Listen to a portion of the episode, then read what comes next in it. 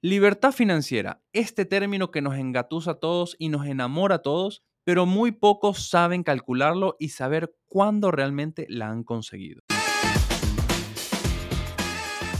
Bienvenidos a Aspirinas Financieras, el remedio que estabas buscando para todos tus problemas financieros. Acá convertiré temas densos de finanzas personales para que personas normales como tú y yo puedan hacerlos parte de su día a día y así transformar no solamente sus presentes, sino también sus futuros. Yo soy Juan Suárez y mi único objetivo es que seas tú quien controle tu dinero y tu vida. Comencemos en 3, 2, 1.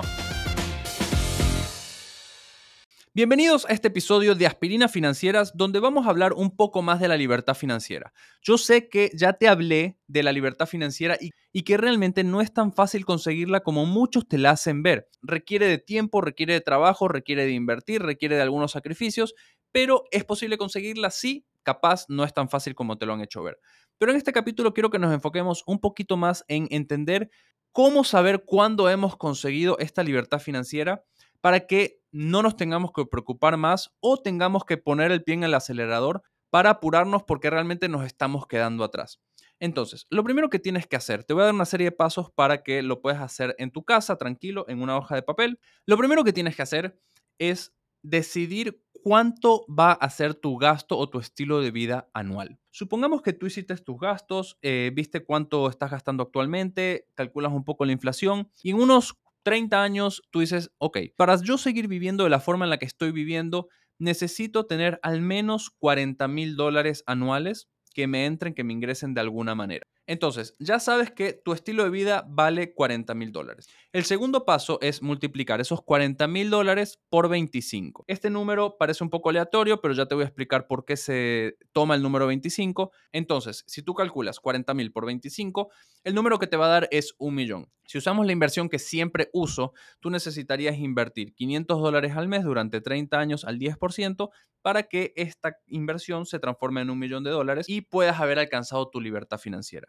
Si puedes invertir un poco menos, te va a tomar un poco más. Si puedes invertir mucho más, te va a tomar menos. Eso ya eh, depende de cada persona, pero el ejemplo es 500 dólares al mes durante 30 años al 10%, te va a terminar dando un millón de dólares. Ahora, Tú acá ya conseguiste la libertad financiera. ¿Pero qué significa libertad financiera? Libertad financiera básicamente es que no tienes que destinar más tu tiempo, tu esfuerzo o dinero para crear dinero que te ingrese a ti. O sea, tus inversiones, como ya las hiciste en el pasado, te van a dar un ingreso pasivo, el famoso ingreso pasivo también que seguramente lo has escuchado en muchos lugares, y vas a poder vivir ahí. O sea, una vez que consigues la libertad financiera, no tienes que trabajar porque debes, sino que trabajas porque quieres. O sea, lo haces para no aburrirte, básicamente.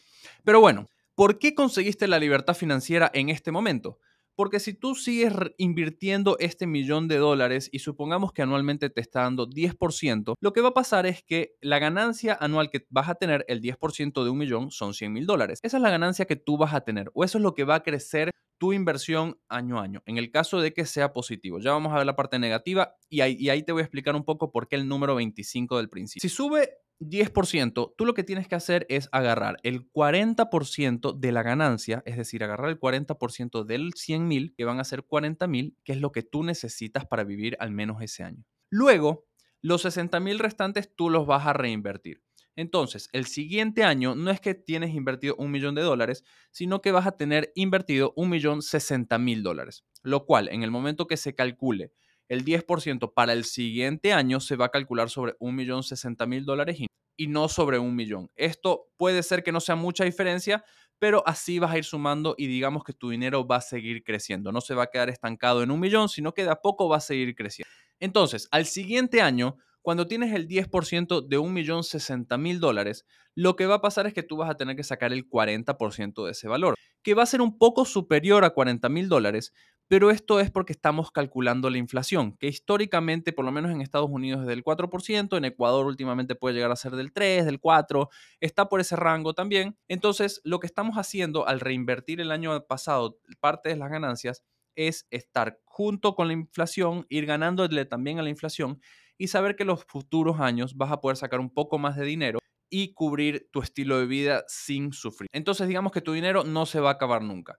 Pero seguramente estás pensando, hay años malos.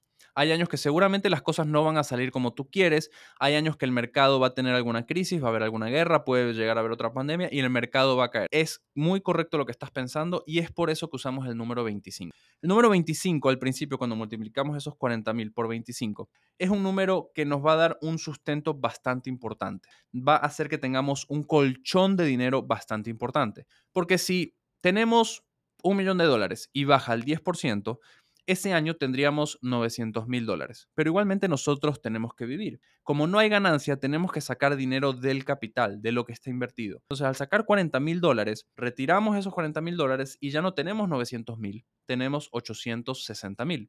Al año siguiente, supongamos que ese dinero se está recuperando, terminó la guerra, la pandemia o lo que sea, y creció el 10%. Entonces, 860 mil dólares van a haber crecido el 10%, lo cual significa que hemos tenido una ganancia de 86 mil dólares. Lo bueno es que tú vas a poder sacar 40 mil dólares de la ganancia y te van a sobrar 46 mil dólares que no vas a haber tocado de dicha ganancia. Entonces, como que tu inversión de a poco se va a ir recuperando a lo que estaba en un inicio, que era el millón de dólares, y si todo va bien, va a seguir creciendo. Por eso necesitamos tener un colchón y por eso usamos también el número 25. Si tú te sientes cómodo usando el número 20, adelante, pero tienes que entender que eso te da menos espacio para posibles problemas y te puede terminar afectando. Y una de las preguntas que me hacen seguido es, a ver, si yo solamente necesito 40 mil dólares para vivir, realmente debería tener solo 400 mil dólares en inversiones porque si me da el 10% tendría 40 mil dólares.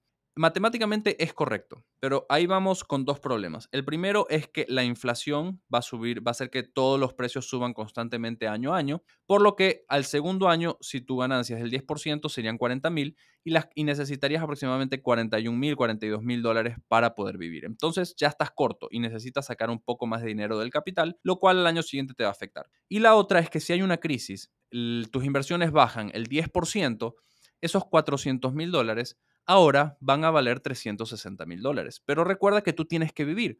Tú vas a tener que sacar 40 mil dólares para vivir por lo cual va a ser que esa inversión ahora en vez de 360 mil dólares sea solamente 320 mil. Y al año siguiente, si se recupera el 10%, solamente te estaría dando 32 mil. Ni siquiera llegas a cubrir tu estilo de vida, por lo que vas a tener que sacar directo del capital y esto va a hacer que al año siguiente te dé menos, menos dinero, menos dinero, menos dinero y se te termine acabando. Entonces, para hacerte un resumen de cómo calculas o cómo sabes cuándo has llegado a la libertad financiera, lo primero que tienes que hacer es saber cuánto vale o cuánto necesitas para mantener tu estilo de vida o para vivir la vida que tú quieres. Entonces estableces que es 40 mil dólares. Luego multiplicas ese número por 25. Te va a dar un millón de dólares. Listo, ya sabes cuál es ese número de libertad financiera que tú necesitas y ahora simplemente deberías ver cuánto puedes invertir, cuánto tiempo te queda o en cuánto tiempo quieres conseguirlo para que puedas invertir la cantidad correcta en los activos correctos y puedas llegar a ese número. Pero recuerda que después la ganancia, parte de la ganancia que tú tienes, solamente deberías retirar el 40% para poder vivir y esto se va a ir ajustando año a año por el tema de la inflación pero el resto debes reinvertirlo. Puede ser que algún año tú digas, no quiero sacar el 40%, quiero sacar el 50% porque quiero hacer un viaje súper espectacular. No te preocupes porque para eso también es la libertad financiera, pero lo que tienes que pensar es que este dinero no se debe acabar, entonces tampoco es que te lo puedes despilfarrar todo de una manera así salvaje porque esa libertad se puede terminar acabando. Si quieres aprender a invertir, te voy a dejar en la descripción el link para mi curso de inversiones, donde enseño todo de forma súper sencilla para que puedas invertir en el SP500, para que puedas invertir en el Nasdaq. Está enfocado en los ETFs para que le puedas ir agarrando la mano y puedas ir agarrando confianza en este nuevo mundo de las inversiones, reduciendo el riesgo al máximo, pero obteniendo los mejores beneficios. La suma que vas a pagar por esto es de 87 dólares, pero no solamente involucra el curso, sino que vas a tener acceso durante un año, una vez al mes, a las sesiones grupales en vivo, donde yo voy a estar ahí presente, yo los voy a ayudar, los voy a guiar, les voy a dar consejos para que puedan dar estos primeros pasos y puedan empezar a invertir sin tanto miedo. Yo sé que muchas veces uno tiene dudas y es necesario resolverlas, entonces por eso es este grupo, para que se puedan ayudar entre las personas del grupo y obviamente yo estar ahí para ver si están a punto de cometer algún tipo de error que les puede perjudicar y llevarlos por el buen camino. Así que espero que se animen y que se inscriban y que puedan lograr de esta manera la libertad financiera. Y ahora para despedirme te pido que compartas este capítulo y por qué no el podcast entero con esas personas que sabes que necesitan una mano con sus finanzas. Puntúalo también con la mejor puntuación posible, así la plataforma le da un poco de amor y lo muestra a personas que de otra forma no podrían escucharlo y sin duda sígueme en Instagram como juan.suáreztr, donde doy cápsulas diarias para que puedas mejorar la relación con tu dinero. Nos vemos en el próximo episodio.